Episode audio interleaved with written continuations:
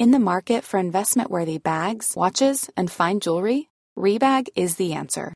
Rebag is a luxury resale platform where each piece is carefully inspected by experts to ensure quality and authenticity. Use Rebag to buy and sell finds from the world's top brands, including Louis Vuitton, Chanel, and Cartier. Head to Rebag.com to get 5% off your first purchase with code REBAGNEW. Shop today at Rebag.com. That's R E B A G.com. And use promo code REBAGNEW for 5% off your first purchase. Life is full of awesome what ifs, and some not so much, like unexpected medical costs. That's why United Healthcare provides Health Protector Guard fixed indemnity insurance plans to supplement your primary plan and help manage out of pocket costs. Learn more at uh1.com.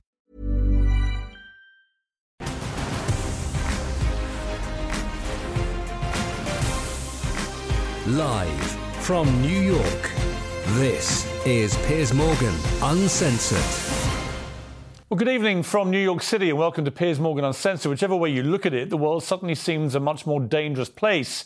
And in the days and weeks to come, it's only going to get worse. Israel stands on the brink of all out war on two fronts.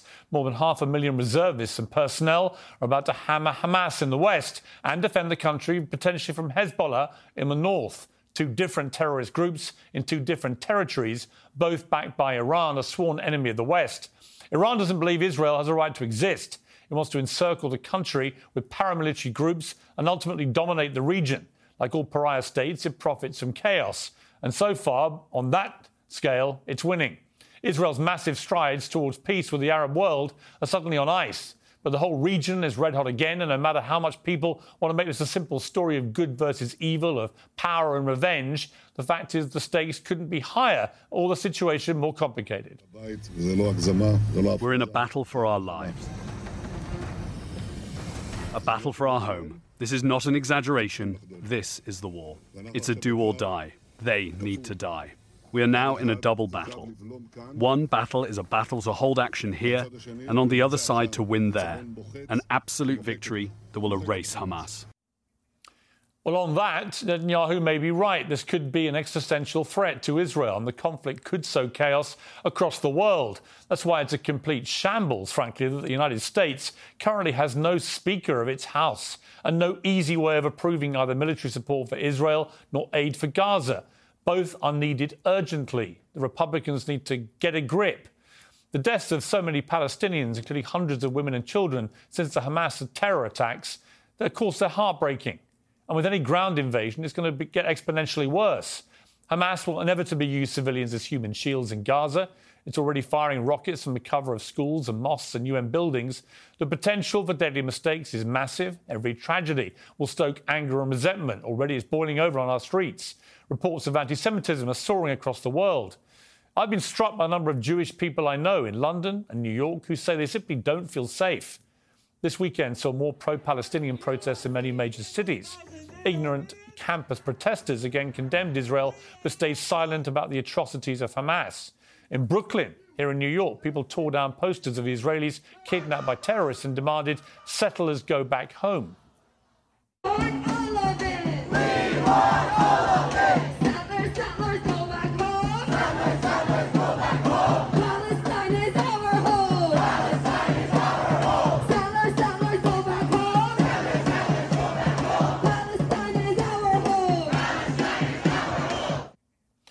Well, in London, crowds at segregated rallies called for jihad. What is the solution to liberate people in the concentration camps from Palestine? Jihad! What is jihad, the solution? Jihad! Jihad! Jihad! Jihad! Jihad!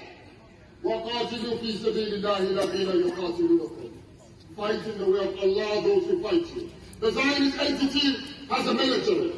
They have a police force. They have a judiciary. They have an apparatus, an army, fighting, killing, massacring our people. Islam says, jihad fi sabilillah, that the Muslim armies move to rescue the people of Palestine. That is the solution.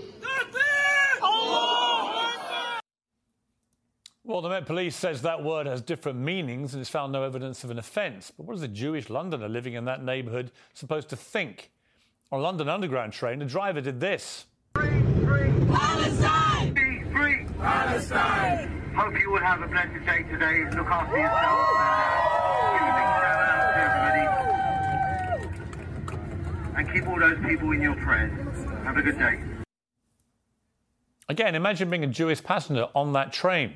Today, the Israeli government showed foreign journalists the unedited footage of the terror attacks committed by Hamas on October the 7th, because the instinct incredibly, of many people has been to just deny they ever happened, although they were wildly exaggerated. Is that really what this has come to?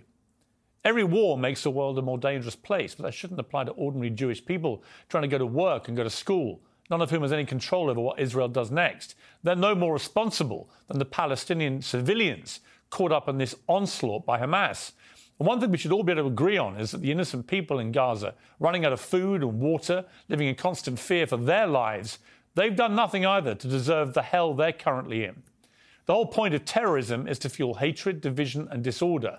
And right now, that's exactly what the terrorists are doing.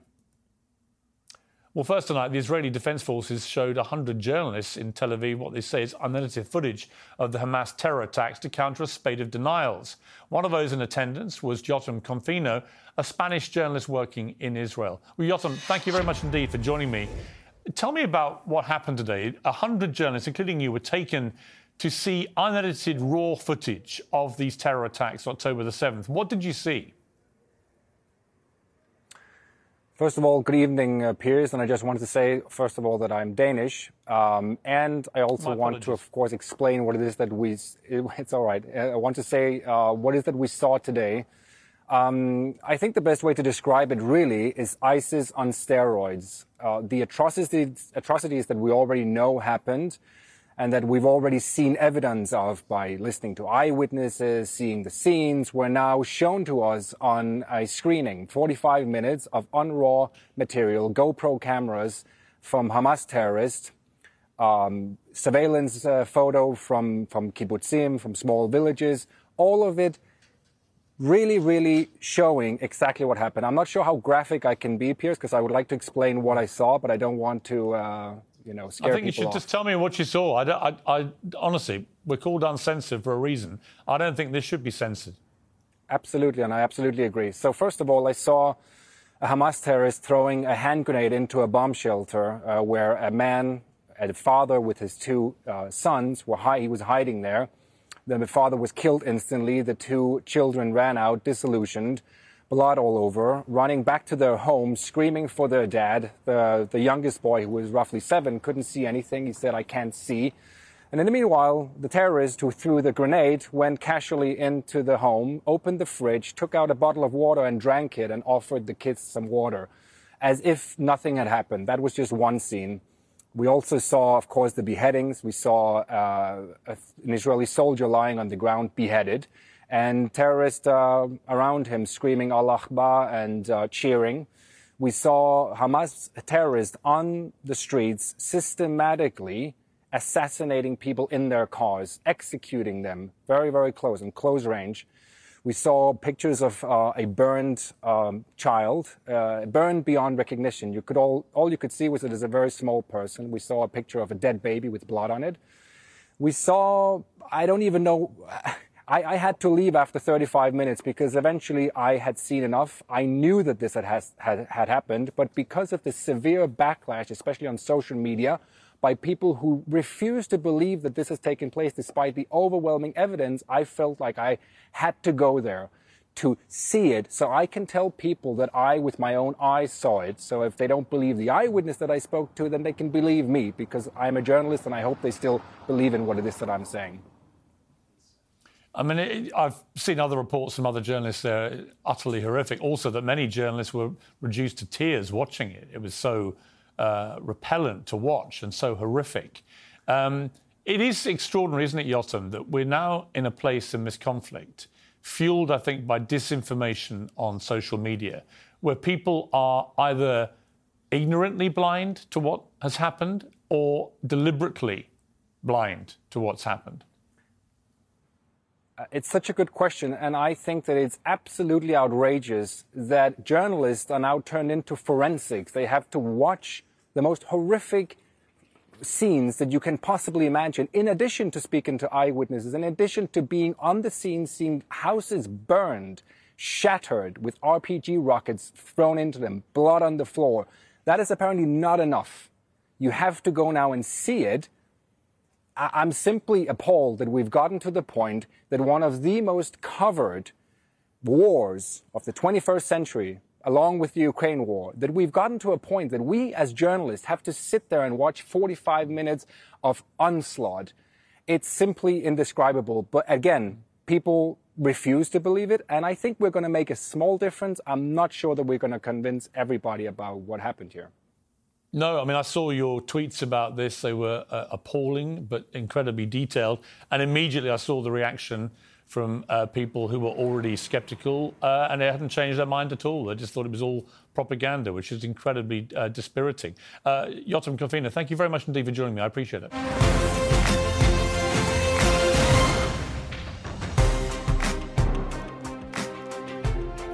Well, welcome back to Piers Morgan Uncensored live from New York City. I'm joined now by the former New Jersey governor and Republican presidential candidate, Chris Christie. Governor Christie, great to have you back on the program.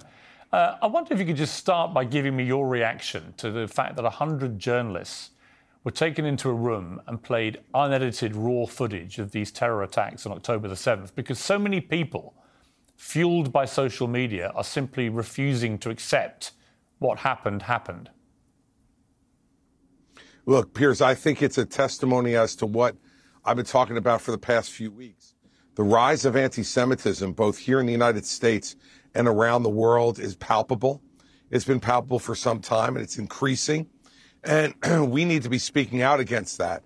Uh, there is no other reason um, to be uh, needing to show this video except for people's disbelief based upon anti Semitic views and anti Semitic propaganda that has been put out there not only across social media, but being put out in many of America's colleges and universities. Uh, and this is disgraceful uh, and it is dangerous. I mean, it, it's to me beyond doubt that what happened on October the 7th was one of the most horrendous terror attacks of modern times. And if you can't bring yourself to express outrage over it, there's something wrong with you. Um, but the question now is what is a proportionate response by Israel.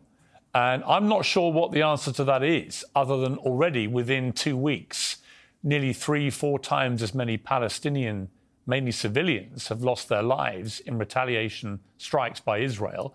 That number is likely to massively increase if there is a ground invasion. Is this proportionate, do you think? Look, Piers, I think the Israeli Defense Forces and their government should have three priorities here. Priority number one is a, a retaliatory response against um, Hamas that severely degrades, if not eliminates, their capability um, of, of striking against Israel again. Number two should be getting the hostages out, as many of you as them as you can, um, both American and Israeli hostages that are being held now by Hamas. Hamas, and then third is to try to have the response be seen as something by the rest of the world as setting the stage for conversations with the rest of the Arab world about how this type of conduct doesn't create a peaceful situation. In fact, in fact, causes great, great um, harm to everyone in the region, and begin those talks again. And I think those should be the three priorities: an appropriate retaliation, the return of the hostages, and setting the stage for the next round of conversations with Arab countries who don't want to see this type of violence perpetrated against anyone in the East again. I mean, there are a lot of experts uh, who have long memories from Iraq and Afghanistan. Uh, the response, of course, mainly by the United States, with, with the British and others, uh, to the terror attacks on 9 11, who believe that if we don't learn the lessons from what happened there, 20 years of mayhem, pretty much, coming out of our response. That if Israel does go in with a full blown ground invasion, uh, then it could lead to a far more serious situation than even the one we have in front of us now. Well, Piers, look, Israel has an absolute right to protect both its safety and its territorial integrity. And the only way to protect that safety and territorial integrity is to degrade the capability of Hamas to do what they did on October 7th again. And the Israeli Defense Forces are going to have to make the judgment about what type of ground force is necessary to protect the safety and territorial integrity of Israel but that's got to be their goal and mission. Nothing more, nothing less. You're running for president. Uh, Donald Trump is still the front runner. Uh, many people think extraordinarily, given he's facing nearly 100 criminal charges. Um, there's no doubt, if you look at Trump's record on, uh, as president in his first term, as somebody pointed out today, I think on social media, Iran was hemmed in by sanctions, uh, China by a, a, trade war, Russia hadn't invaded Ukraine, uh, Afghanistan hadn't fallen to the Taliban. Um, now you see a lot of turmoil um, Trump never went to war anywhere. Were we a more peaceful world with Donald Trump as president of the United States than we are now? Well, Piers, I think that's an, a superficial analysis of the situation. I mean, the fact is that he said he was pulling out of Afghanistan, and that if he had gotten a second term, that's exactly what he would have done. Um, secondly, um, he set up the circumstances to give Russia the green light to go into Ukraine in two ways. One, by his con- constant public coddling and kissing of Vladimir Putin. And two, um, by not giving the Ukrainians the weapons they needed. And in fact, for a period of time, blackmailing the Ukrainian government and President Zelensky in return for getting dirt on Joe Biden for his reelection campaign. That hardly set the type of posture that would make the Russians think they should not be going in there. And as far as China is concerned, his quote unquote trade war. This is a guy who said he got the greatest trade agreements ever with China. And meantime, just in the agricultural space, China hasn't, uh, you know, uh, done 25% um, of what they said they would do and committed to in those trade wars. So the idea that when he calls President Xi brilliant and straight out of central casting, that that somehow deterred the Chinese, I think is a joke. He also called Hezbollah very smart. What was your response to that? That he's very stupid and selfish. And not only did he call Hezbollah smart, but he also then went and gave a broad-sided attack against Prime Minister Netanyahu while he's in the midst of defending his country in an existential conflict with Hamas. And he did it because uh, Netanyahu had the temerity to be sane and call Joe Biden when it was clear that he had been legally elected the president of the United States. And that's something that Trump will never forgive. And so what he does is rewrite history um, uh, about the Soleimani uh, uh, operation and other things, because in the end, all Donald Trump cares about is that you say he actually won the election in 2020. And if you didn't say that or you took actions that contradicted that, then you're his enemy. So now he's attacking Netanyahu in the midst of a war. He's calling Hezbollah very smart. It's because he's very stupid and childish. I want to play you, uh, Governor. Uh, this is a clip of uh, Benjamin Netanyahu from an interview I did with him a few months ago, before all this happened, in which we talked specifically, actually, at one stage, about this concept of collective punishment. Let's take a look. There have been 88 Palestinians and 15 Israelis killed so far this year. It's the highest rate of deaths in two decades. Many are saying that a lot of this is down to incendiary rhetoric from some of your right wing members of your government, and they particularly uh, cite uh, Bezalel Smotrich. I, in any case, uh, they're part of my government, but they're part of my government, and I, uh, I decide policy. But do you distance yourself from comments like that? Uh, there are more, many comments. When, when he called for the Palestinian town of Hawara to be wiped of course, out? Of course not. of course, I, that's totally unacceptable. We don't believe in collective punishment. I go after the terrorists, I go after those who support the terrorists, but I don't believe in collective punishment. Now, many people think what we're seeing now, Governor Christie, is uh, collective punishment, that thousands of completely innocent Palestinians are getting killed as Israel tries to go after Hamas, who, of course, embed themselves amongst the civilian population. Like I said earlier, that number's only going to increase exponentially if there's a ground invasion. It's hard to see this as anything other than an attack on Palestinians in general, because you can't be selective, can you, in the way that is being currently implemented by Israel? Well, the people who, who say that, Piers, um, I think believe that Hamas should be rewarded for being sneaky. Hamas should be rewarded for doing a sneak attack on Israel, killing 1,400 civilians, and then going back and hiding themselves among civilians and thinking that by using them as human shields, they're going to prevent Israel from taking any retaliation. I'm sorry. I don't agree with that. Um, I think Israel has to take the retaliation. And if Hamas decides to embed themselves with civilians, then those civilians' complaint is against the government they elected, not against the state of Israel. Should Benjamin Netanyahu stay as prime minister, notwithstanding there's a war now, the vast majority of Israelis in the polls I've seen think he is responsible for what happened. He always said that protecting Israel and defending Israel was his number one priority. This has been the biggest failure of Israeli defense that uh, we've seen in modern times. Should he remain in office? Uh, look, that's up to the Israeli parliament um, and and what they do in terms of a vote of confidence or no confidence in their government. But I would say this: that I think it's very, very dangerous to be changing governments in the midst of an existential war.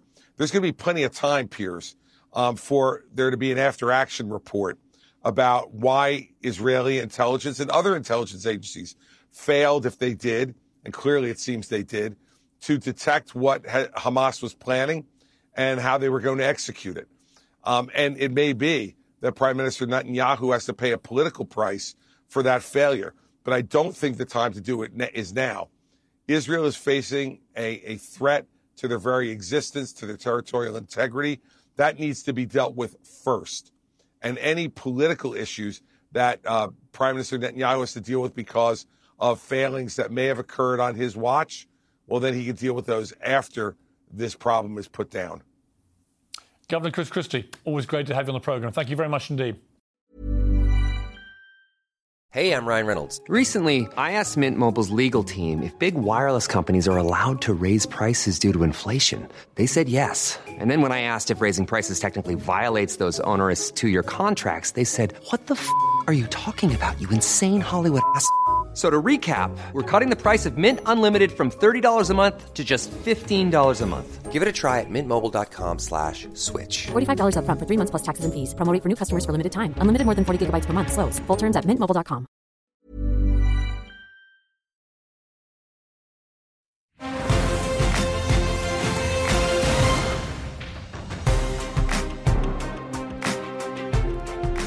Welcome back to Uncensored Live from New York City. Pro Palestinian protests since the Hamas terror attacks of October the 7th have highlighted a chasm between progressives and the Jewish community. Marches this weekend faced criticism and police inquiries for pro Hamas chants and banners.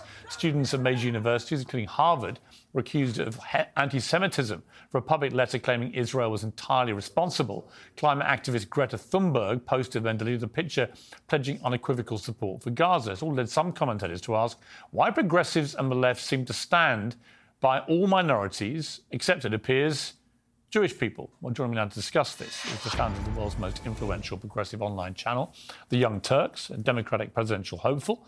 And that's Cenk Uygur. Uh, Cenk, great to have you on the programme. Thank you very much indeed for joining me. Uh, I'll be following your tweets with interest uh, this week. You've been getting increasingly uh, angry, I think it'd be fair to say. You said, I'm now enormously frustrated by US and Israeli government's barbaric acts in Gaza. I will not be shy in sharing that opinion on Piers Morgan's show today. Um, why are you so frustrated? Yeah. Well, honestly, I, I, didn't expect the framing that you put on this segment, and it's uh, framing like that. That's disgusting. So I don't see what this has anything to do with anti-Semitism.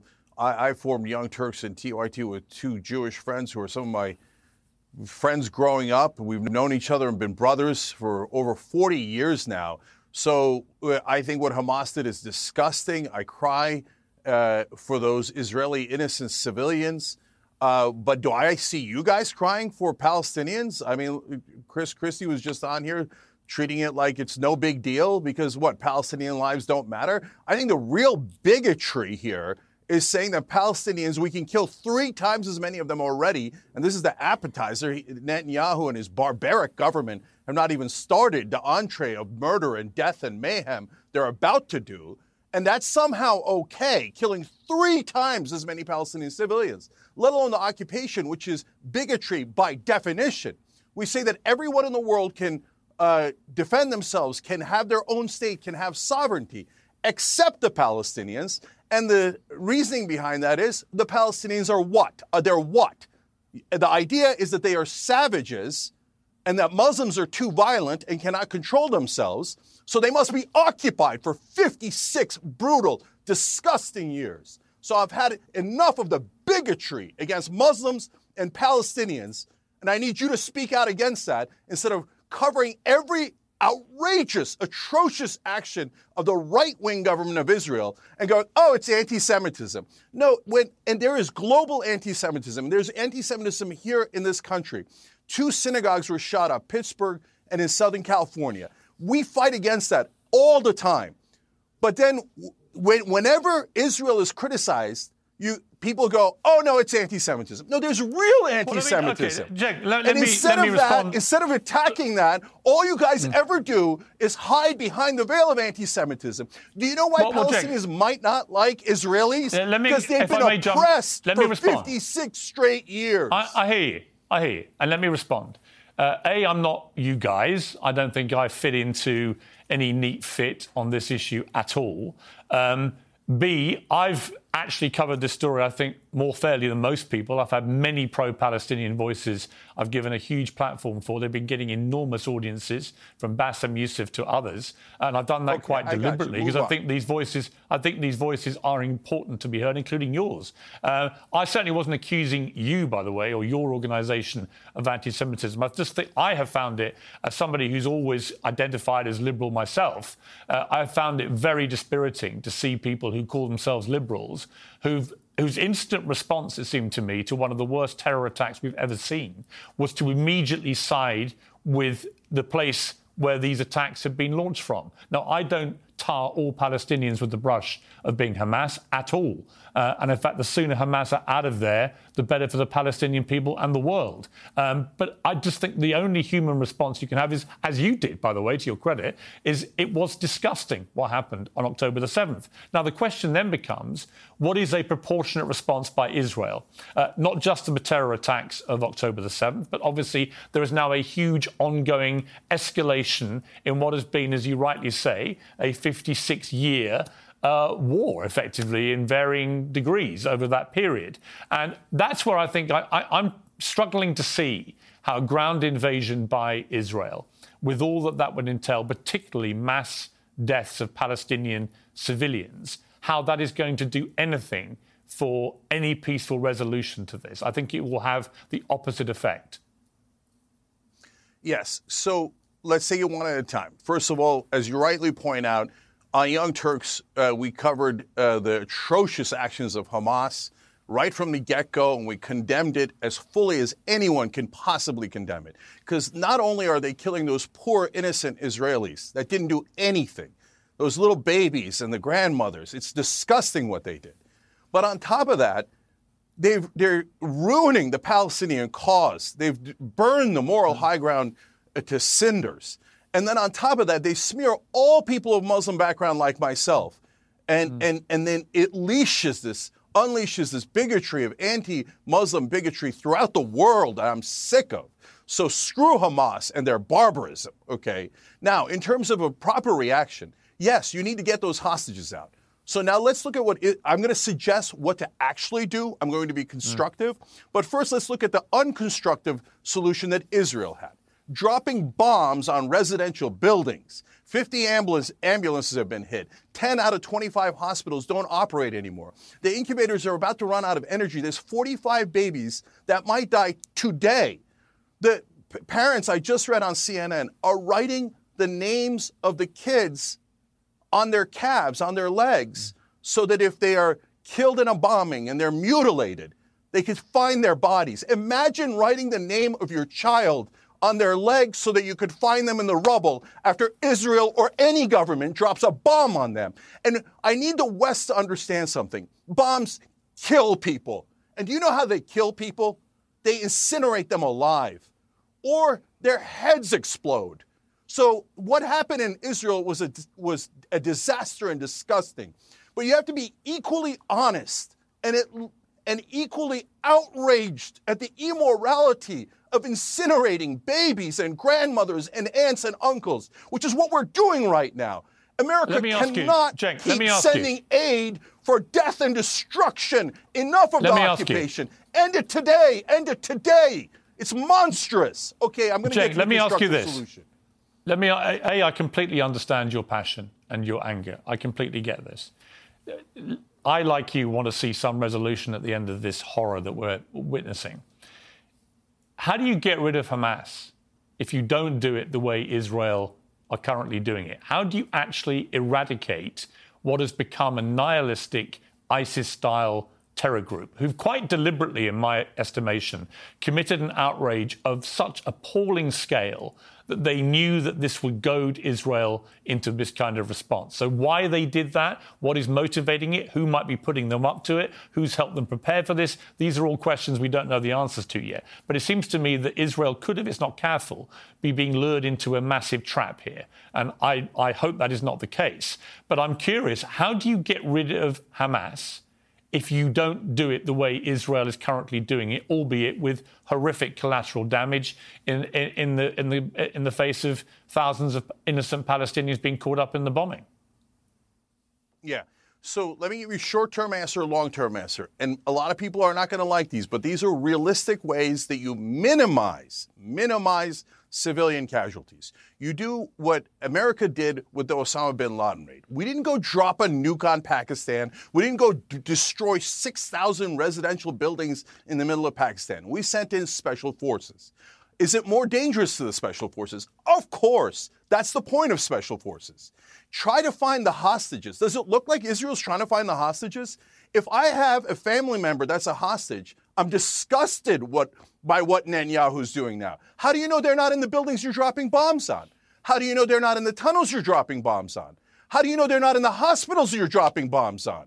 So this, if you want the hostages rescued, every rational human being can agree this is not the way to do it. This is the way to do death and destruction for the sake of death and destruction. It's collective punishment, it's genocide against Palestinians, and the world has to speak out. So, my way is not pleasant either. It involves a lot of f- folks dying on uh, on both sides. I understand that. Those are super hard choices. But go find Hamas. Go find the hostages. Go rescue them instead of wantingly, indiscriminately killing after killing. And let's be honest, when you drop a bomb and, and, a, and a kid's head explodes and a grandmother is incinerated, that is terrorism. Killing three times as many civilians as Hamas is terrorism. And it is the same if it is done by a government. Send in as many special forces as you got. We should send, look, send in whatever you got to actually do the job at hand instead of what you're, what Netanyahu is doing, which is to, to kill these people to what? Send a message. And think about how unrealistic that is. And think about why his chance, his method has a 0% chance of working. How are the Palestinians supposed to rise up against Hamas. How would they prove they're against Hamas? Hamas ended all elections. Hamas ended democracy. So how are the Palestinians supposed to cry uncle? They're already crying uncle, but it's never enough for the bloodthirsty Netanyahu. No more death of Palestinians, more babies killed. That's what his answer is. And it's this and the United States of America, I'm running for president here. There's no way in the world I would allow this. Sending $105 billion that's, and it doesn't even go to Israel, Ukraine, or Taiwan. It goes to the defense contractors that, uh, get, that bribe these greedy American politicians and then get most of that money. And so the long term answer is 1967 borders and the biggest walls you've ever seen in your entire life. And no one's allowed to cross to either side. But the Palestinians get their state. It is unconscionable for them not to get their state. And if you're a moral person, you, of course, you believe that the Palestinians are not the only people in the world that cannot govern themselves. If you say that, you are being, by definition, bigoted and a racist. We have to have two-state solution immediately. Immediately. If 56 years of occupation and brutalizing these people is not enough, is 57 years going to be enough? Is 156 years going to be enough? I'm asking Israel, not out of hate, out of love. So many of my friends that I grew up with are Jewish. This is not good for them. This is not good for anybody. Please look into your hearts, look and be the moral people that I know you can be. I've been to Passover dinners where you pray for your oppressors. Now, I, it breaks my heart, but I got to tell you, you got to pray for those you are oppressing.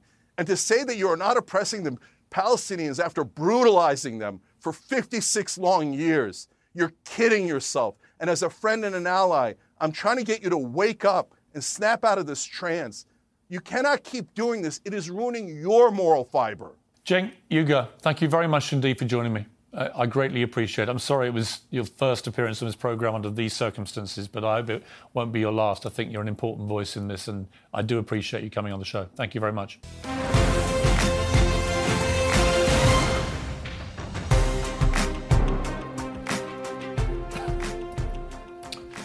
Welcome back to Piers Morgan Uncensored, live from New York City. I'm joined now by my New York Pat, the former US Navy SEAL, the man who killed Osama bin Laden, Rob O'Neill, the founder of the brand new Mediaite UK, Dan Abrams, and the former Conservative MP, Louise Mensch. Well, a stellar pack, if ever there was one. Dan, I watched you having a, a pretty intense debate, actually, uh, with Cenk uh, Uygur last week uh, before he came here.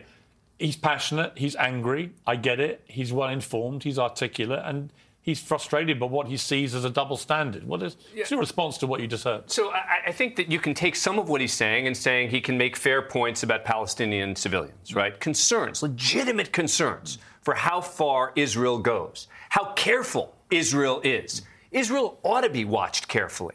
Israel ought to be scrutinized carefully. But what he's not doing is talking about the instances where Israel, let's say, has to bomb in a civilian area because that's where Hamas is firing mm. from, right? That's the difference. Is he talks about, well, you know, it's like finding Osama bin Laden. It's not. There was Afghanistan first right? It didn't just out of nowhere start with, oh, let's just go find Osama bin Laden. Oh, you know what? Yeah, it'll take a little work. Some special forces will go in there. That was a Herculean task to find Osama bin Laden, and credit to the people who were ultimately able to achieve it. But it's not just like, oh, you could send in some special forces and go find them. Is he right about the concern about hostages? Sure, yeah. There's a real concern that hostages are going to potentially end up getting killed here. But big picture, Israel is trying to avoid civilian casualties. Why do I say that? Because it's bad for them. It's bad for their image. It's bad for international support. You can say they're not careful enough, but the idea that it's all indiscriminate and they're just going to go and bomb all these different places and not care about it, it doesn't even make what, sense. But what is proportionate? I mean, I'm, I'm wrestling with right. this, right? Morally, I'm wrestling with this because I have a lot of people on the Palestinian side, just a lot of Arabs around yeah. the world who bombard me with what they perceive to be the West's double standard on this. How can you say it's proportionate? Say within two weeks, four, five thousand Palestinians have already been killed, and it will likely massively increase with a ground invasion. What is proportionate to the deaths of 1,500 people? Yeah, so I don't know the answer. There is no answer. That's not the way war works, right? You don't say, well, X number of people were killed, and as a result, that means X number allowed on the other side. It depends what the other side is doing. The facts matter. What's happening on the ground is relevant. It's relevant that Hamas is intentionally trying to prevent the Palestinian people from leaving. Why? Because they want human shields. Mm. They want civilians to die. It's good for their political cause for civilians to die. It's the reason they won't let 500 Americans, Palestinian Americans, who are in the area leave. Why? They want human shields. And that's the difference. So when you ask the question, which is a fair question about what's proportionate, it depends on each and every okay. bomb that goes off. Let me bring in Rob. There's no one better to ask about that comparison with Osama bin Laden. You're the guy that shot and killed Osama bin Laden.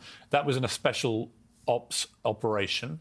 Uh, with Navy SEAL Team 6, obviously. But as Dan rightly said, it followed a massive yeah. war in Afghanistan for many years.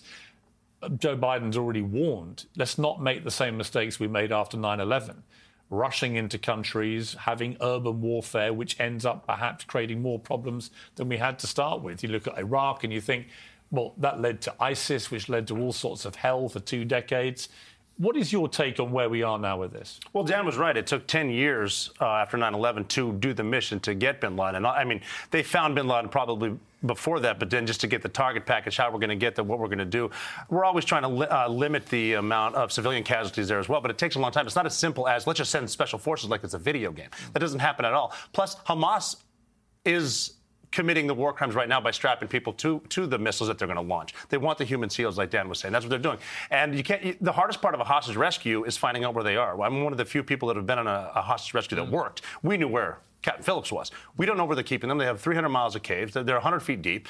You have to find all that out before you go in there, and they're going to be booby trapped. We know the stuff's going to blow up, but it's it's not that simple. Um, is, is what Israel's doing now? Is this proportionate, do you think, to what happened? I mean, obviously, we were all horrified by what happened on October the 7th. It was horrific.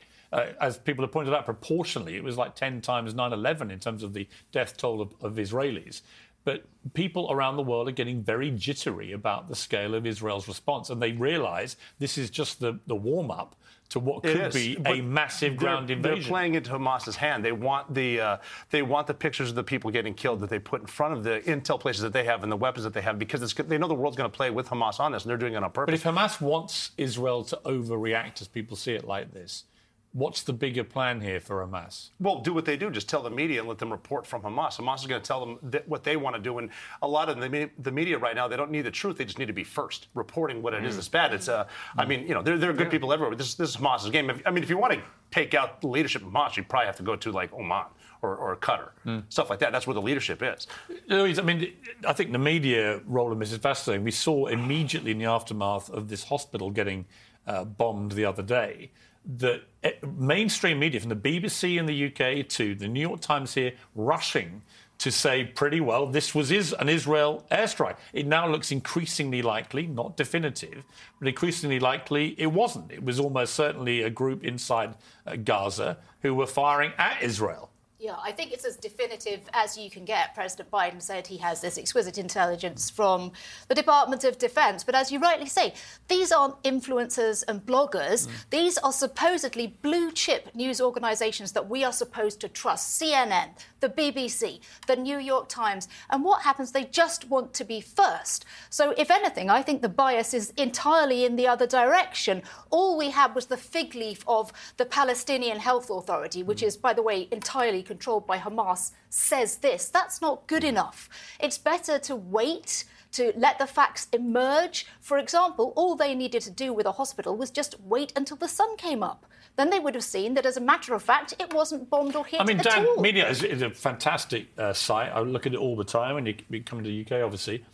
It, it's the fog of war has come to the media now in a yep. way we've never seen. I mean, the amount of disinformation, fake videos, edited clips, so on, that is everywhere. It's so hard to get to the but, truth. But this is why Louise's point is important, which is that means the obligation on the top end media entities is even higher, right? Because of everything that's out there. I mean, even look at the numbers that are cited, right? X number of Palestinians. Where's that coming from? Mm. From the Palestinian Health Ministry. From Hamas. Right, from Hamas. That combines, even if you take their numbers at face value, people who die, with people who are killed, etc. Now, again, getting into the minutia of the numbers, I don't think that's particularly useful. But there is way too much treatment in the United States media, and I think to some degree in the British media, of treating Hamas like an equal partner when it comes to gathering information. Well, the Palestinian Health Ministry says. I mean, it seems to me, I've got to say, yeah. most people I talk to, Rob, think Hamas should go, right? That they have become, because of this unbelievably red line crossing terror attack mm. on October the 7th, they, it's simply unthinkable they continue to rule the roost in Gaza. The question becomes how do you get rid of them? From a military perspective, is it the smart play by Israel to go in as a ground invasion? Or is the smarter play to have a load of people like you, special forces, highly trained, going in and picking them off in smaller groups. Well, I mean, the unfortunate truth is, if you want to get to the to the end game and cutting off the head of the snake, as they say, it's in Iran. And so you need to get rid of the, the funding from there because Iran's proven they don't even care if it's Hamas, Hezbollah. But that escalates it into a potential I know it does. It's, it's, it's, it's, terrible too, and that's the leader. Like so I said clearly in Gaza, if you were trying to get rid of well, Hamas, you need to you need to crush Hamas, no doubt about it. And and well, what's the best way to do that? the best. Well, I mean, the best way is, is uh, if it didn't start in the first place. But there's been a war there since you know biblical mm. times. Um, uh, um, the, the, best way to get rid of it in the long term is to stop teaching kids to hate each other. Mm. That's that's the, the, the, the, first way. The second way is you, you have to go in there and hit them as hard as you can and basically wipe Hamas out. Unfortunately, in a ground invasion. Yeah, it has to happen. It, I mean, they've tried it before. They've tried it. Uh, Hamas right now is not interested in the two-state solution. So you, no, no, I don't, they're interested in killing as many Jewish people yeah. as they can possibly and, kill. Unfortunately, it's all the, the innocent lives that are getting lost. There's got to be a better way around it. But right now, it's bombs and bullets. I mean, the, the politics of this can't be ignored. I mean, Netanyahu is incredibly unpopular amongst so. Israelis. Yep. Most of them hold him accountable for this stratospheric failure of security and defence by the country. Sure. Should he keep his job? Will he keep his job? Absolutely not. Um, most people in America don't know that Benjamin Netanyahu sent um, half a billion dollars of aid, of which 50% is estimated to have gone to Hamas. Mm. Now, it's not an anti Israeli propaganda. That came from Haaretz, the Israeli newspaper. They said, look at this alliance that Bibi Netanyahu well, he was has happy, had. He with, was happy to have Hamas in charge because it created yep. division amongst the That's Palestinians, right. and now it's come back to haunt him. Right. I, I, think his position is untenable. I, I completely agree with you, and the reporting is that the military leaders in Israel want to see him gone. Obviously, he didn't cut off those babies' heads, but he is in charge of the defense of Israel. Mm. And he was so concentrating on the Supreme Court that he allowed this to happen. Dan, what does victory look like for Israel here? You know, look, it's not going to look like what we're hearing from Israeli leaders, right? It's not going to be the end of Hamas. Hamas isn't going to end as a result mm. of this. A victory, from my perspective, would be a good number of Hamas leaders mm. killed, a good number of the hostages rescued. Honestly, I don't know how else to, to quantify no, it. I agree. There's not a number I can put on any of that. But if you can get a good number on each on each of those, then that's then that's to some degree a victory. But there's no way that this is going to end in a perfect. I don't think there are winners here. And it's only going to be scale of loss. Uh, thank you to all of you. What a fascinating conversation. It's such a difficult situation, yep. isn't it? And I, I, just don't see any simple way through this. The sadness is, of course, it's a time when the region had appeared more stable than it had been for a long time. And that's, that's one of the great, Did it great, yeah, of course. Yeah. Uh, great to see you. Thank you very much indeed. I appreciate it. That's it from me. Whatever you're up to, keep it uncensored. Good night.